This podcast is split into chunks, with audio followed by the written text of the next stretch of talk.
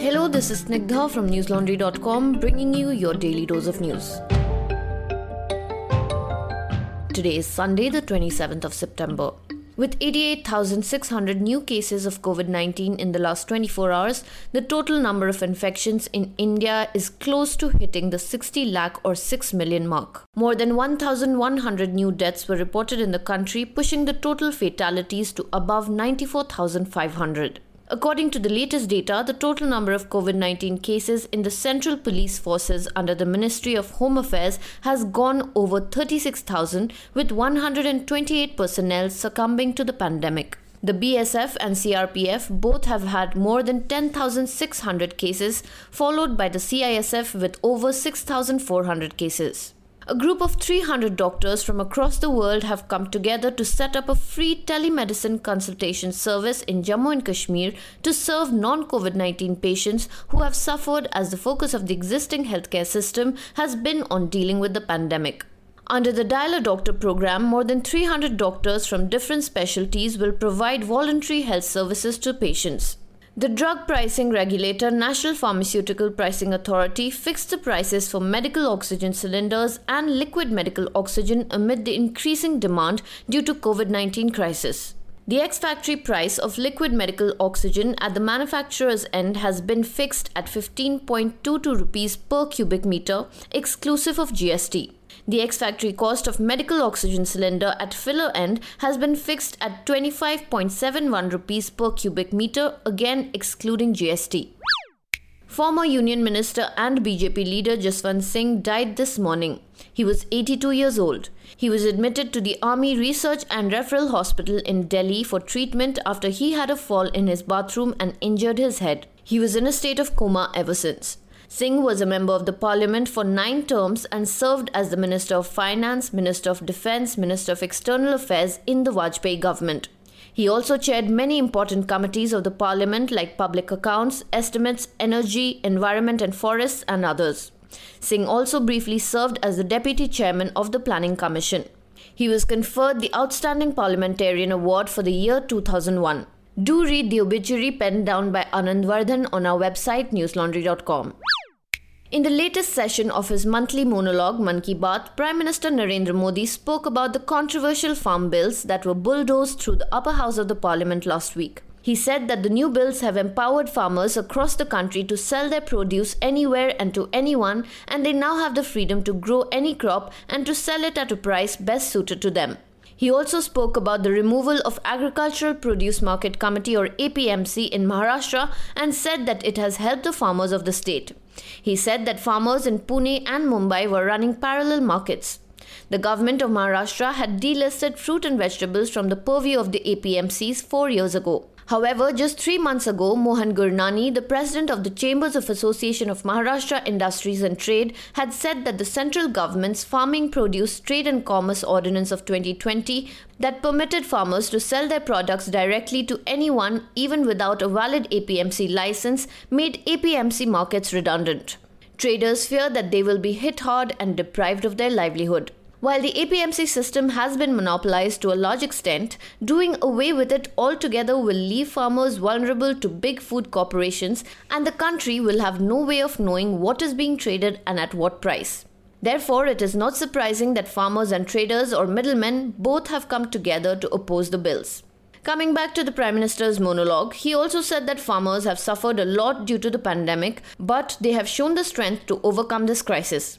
He called the agriculture sector the backbone of self reliant India and said that if farmers remain strong, the foundation of Atmanirbhar Bharat would remain strong as well. Modi also invoked Mahatma Gandhi in his call for self reliance. He pushed for an Atmanirbhar Bharat again by talking about the country's potential to become a toy hub for the entire world and called upon young entrepreneurs to team up for toys as a part of his government's Vocal for Local initiative. Apart from Gandhi, he remembered Jayaprakash Narayan and Lal Bahadur Shastri. He also praised Bhagat Singh on his birth anniversary today. Modi then compared Bhagat Singh's love for the country to the soldiers who conducted the surgical strikes in 2016. He also urged people to maintain COVID protocol and went on to say how the pandemic had served in fostering bonding amongst family members, bringing them even closer. While that does paint a hunky dory picture of how the lockdown has strengthened family ties, it is important to note that during the first four phases of COVID 19 related lockdown, Indian women filed more domestic violence complaints than recorded in a similar period in the last 10 years. Between March 25th and May 31st, 1,477 complaints of domestic violence were made by women. And these complaints are just the tip of the iceberg because 86% of Indian women who experience domestic violence do not seek help in our country. Even the National Commission of Women registered an increase of at least 2.5 times in domestic violence complaints since the nationwide lockdown. India's suicide epidemic too remains unaddressed in the pandemic. According to NCRB data, the primary cause of suicides in India is related to familial stress.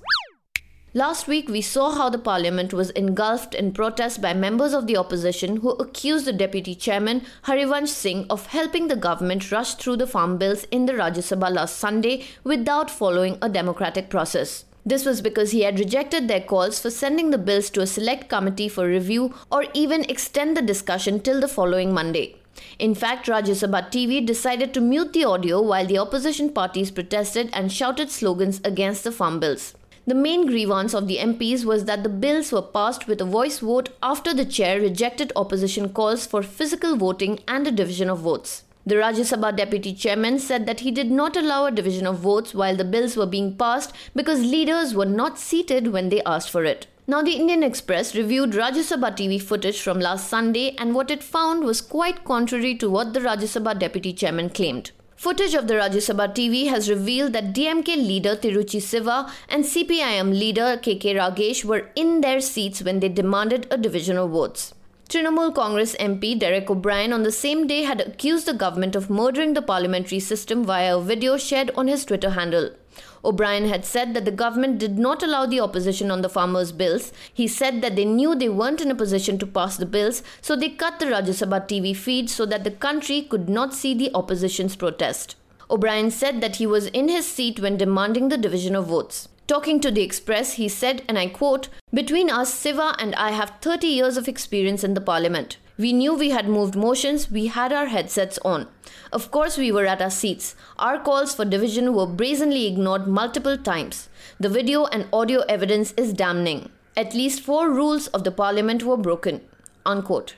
When you watch the news these days on television, you have to ask yourself what is it that you are being distracted from? This week, so called Mal Chats by Deepika Padukone helped some of our dear news anchors evade the passing of the farm bills in the upper house.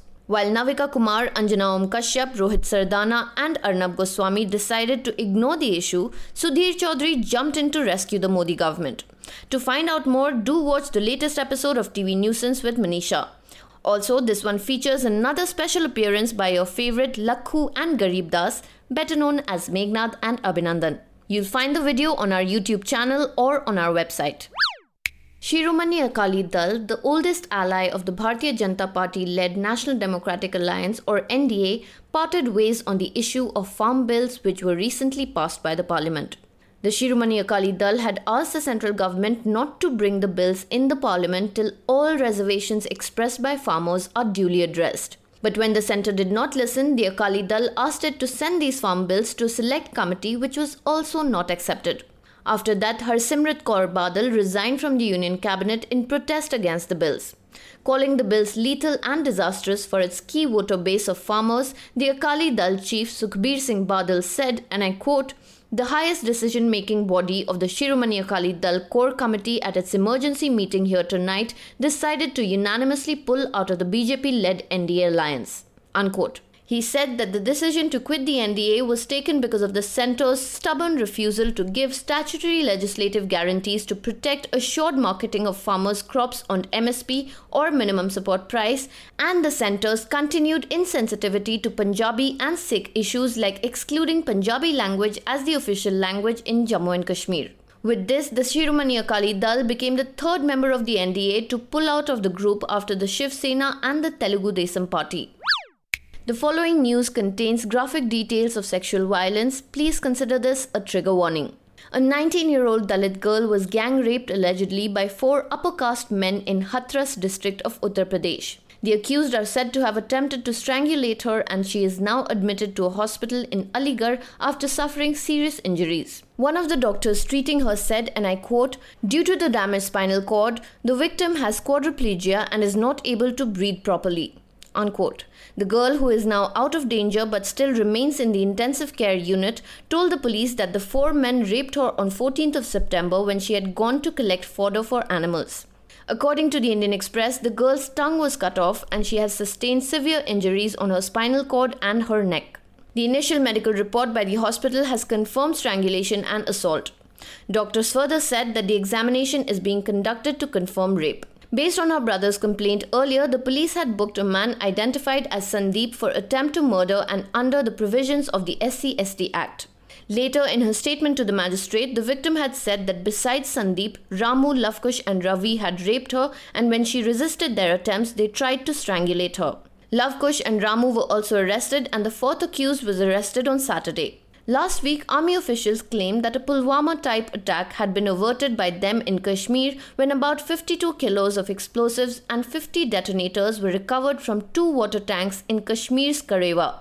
An army official said there were 416 packets of explosives, each weighing 125 grams.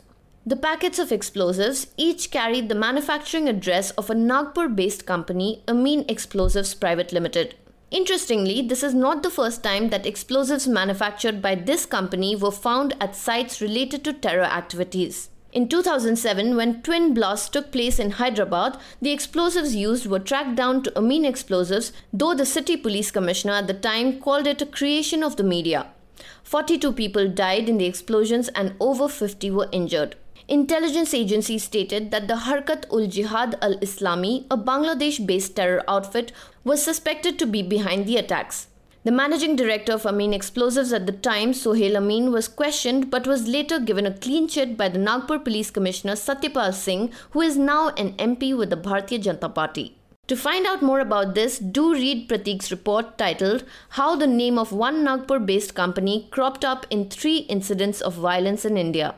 You'll find the report on our website newslaundry.com. Dear listeners, as you know, in times like these, when a large section of media is forced to toe the government's line, reports like these require not just courage and dedication but also resources. I'm proud to inform you that News Laundry is an ad free news platform because we strongly believe that important stories like these can only be told if media is independent.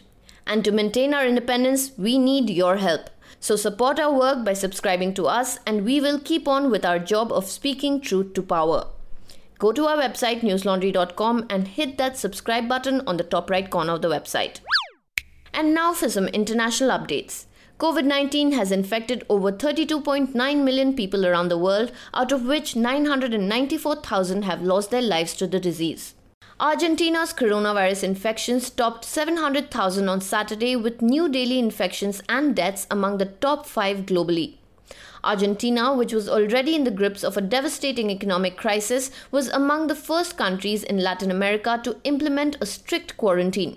But a gradual loosening of restrictions over time and the spread of cases from the capital to the provinces has seen cases skyrocket. In France, where a doctor's leader has warned that the latest wave of the pandemic could overwhelm the country amid exhaustion on part of the health workers, Le Monde has reported that a third of the new clusters are in schools and universities.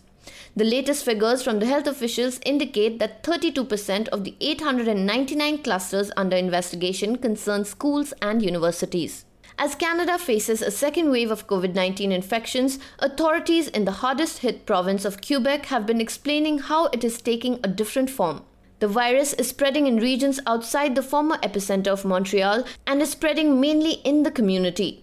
Like other countries, the spread is also more among young adults and not the elderly. Australia's second largest city of Melbourne has further eased lockdown restrictions imposed after a surge in COVID 19 cases and has allowed most children to return to school from next month and sent more than 125,000 people back to work. Melbourne and surrounding parts of the rural Victoria state were placed under strict level 4 of lockdown on August 2nd, shuttering schools and non essential businesses, imposing a nighttime curfew, and prohibiting public gatherings. The restrictions were scheduled to be eased on Sunday if the rolling 14 day average of new infections was between 30 and 50 cases. North Korea has accused South Korea of sending ships across the disputed sea boundary to find the body of a South Korean official recently killed by North Korean troops. North Korea warned on Sunday that the intrusion could escalate tensions. South Korea, however, denied the accusation. The official Korean Central News Agency said, and I quote, We urge the South side to immediately halt the intrusion across the military demarcation line in the West Sea that may lead to an escalation of tensions. It arouses our due vigilance as it may lead to another awful incident. Unquote.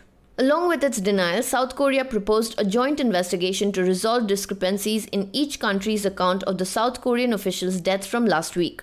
Officials in Seoul have said that the 47 year old was likely attempting to defect before the North Korean troops aboard a boat fatally shot him and burnt his body. That's all for today. Have a great day or a good night, depending on where you're listening from. See you tomorrow. All the News Laundry podcasts are available on Stitcher, iTunes, and any other podcast platform.